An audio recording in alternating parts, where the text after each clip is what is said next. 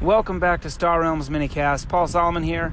I'm having a great day. Sun is out here in St. Louis. It's beautiful, and uh, things are just fun on the realms. Uh, I've been playing in the Rogue Realms Retribution, which is a massive um, round robin tournament with some team formats going on as well, and uh, I've been doing really well there. Um, just really fun, great camaraderie in that group. Loving life. Got a lot of tournaments going on. Made the semis on something. Made the quarters in one of the Master Series tournaments. So it's just ah, just feels good to be competing. Um, let's see what else is going on. I'm also in a really interesting uh, tournament on again Rogue Realms Splinter Group called Rogie Harmony, and this is something that Alex Hines, friend of the minicast, set up. Basically, the idea here is that. Um, you know, it's just a fun tournament, but you, you players are paired together based on their answers to survey questions. So, question might ask you, who's your nemesis? Um, what's your favorite card? Whatever. And then the list is given, and you, you sort of rank who you'd like to play against, and then players are matched and they play. And we sort of treat it thematically like it's a dating service, and we're being paired up and sent off on dates and then the dates all go very badly because someone gets brutalized by the other, and you know they sort of tell a fun story. Uh, what's cool here, apart from just the overall fun of getting to know other players and community around the game, um, this week my date, so to speak, is with Lucas Hobbs, um, whose name is I don't know Tempt or T3MPT, and. Uh, he actually is coming to St. Louis this week, so he and I will have a real life uh, Star Realms date. We're going to meet at the Miniature Market Retail Superstore, sit down at a table, play with the physical cards, and really have a good time. I'm, I've never met anybody off of the Realms, um, so this is going to be cool. I'm really looking forward to it. Got a question of the day coming up. Stay tuned for that. Here we go.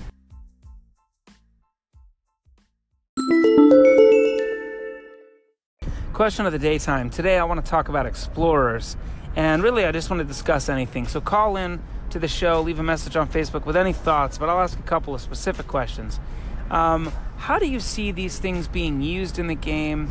What do you see as their use and relative power? And in particular, I guess I'm asking the following. You know, I want to rank explorers among the other two cost ships a little bit. Tell me what's right above it and what's right below it. Uh, the most natural comparison, obviously, would be the repair bot. Many say that it's a you know repair bot is a better explorer. Um, I think that's true.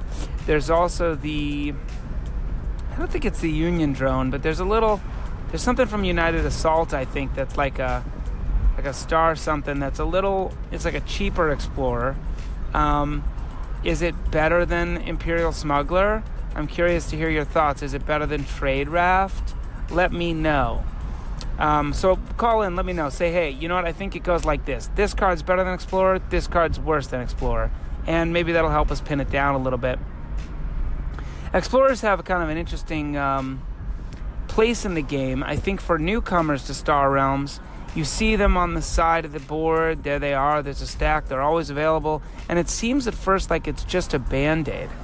Um, and that may even be true that they were put into the game because sometimes you have nothing you can buy, and you need to buy them to just up your um, up your trade ability, your reach, as some might say. And that might be true. This is obviously something that's inherited from the design of Ascension, uh, very a game very similar to uh, Star Realms, but I think there's more than that going on. I find that sometimes I am buying explorers just because they give me a nice flexibility. What I've come to understand about the game is that flexibility in cards like Patrol Mech, Imperial Smuggler, Ram, anything that scraps gives you options, Barter World, is huge and should be valued by players and kind of um, stressed and grabbed for. So, explorers actually do that. They give you two money and they give you a little extra pop to clear bases earlier on. This is something that I'm thinking about every single first. Hello, motorcycle every single second deck, first deck, oh, they got a base. I got to make sure I can bring that down. And sometimes the best option to do that is explorers, uh, not something like a mercenary cruiser, which is awesome. It gives you that damage. It's going to be a good card, but depending on the trade row, you might need to accomplish both, and explorers will kind of be your friends. So let me know when are you using explorers? Where do you see their value?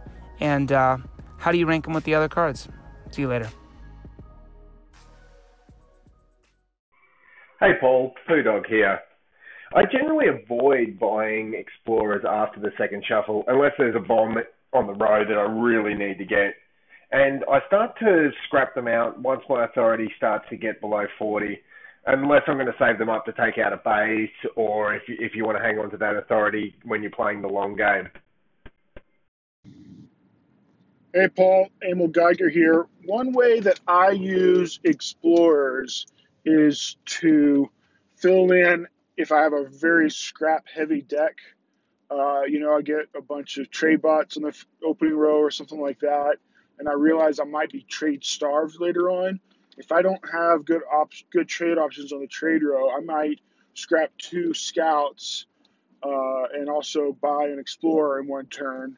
And so I basically consolidated my trade, my scout trade into a bunch of explorers that then I can get rid of later.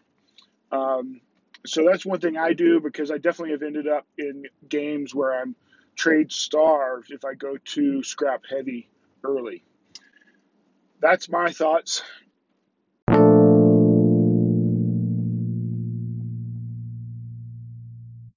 All right, big thanks to Poo Dog and also to Emil Geiger for uh, calling in and giving us your thoughts on Explorers.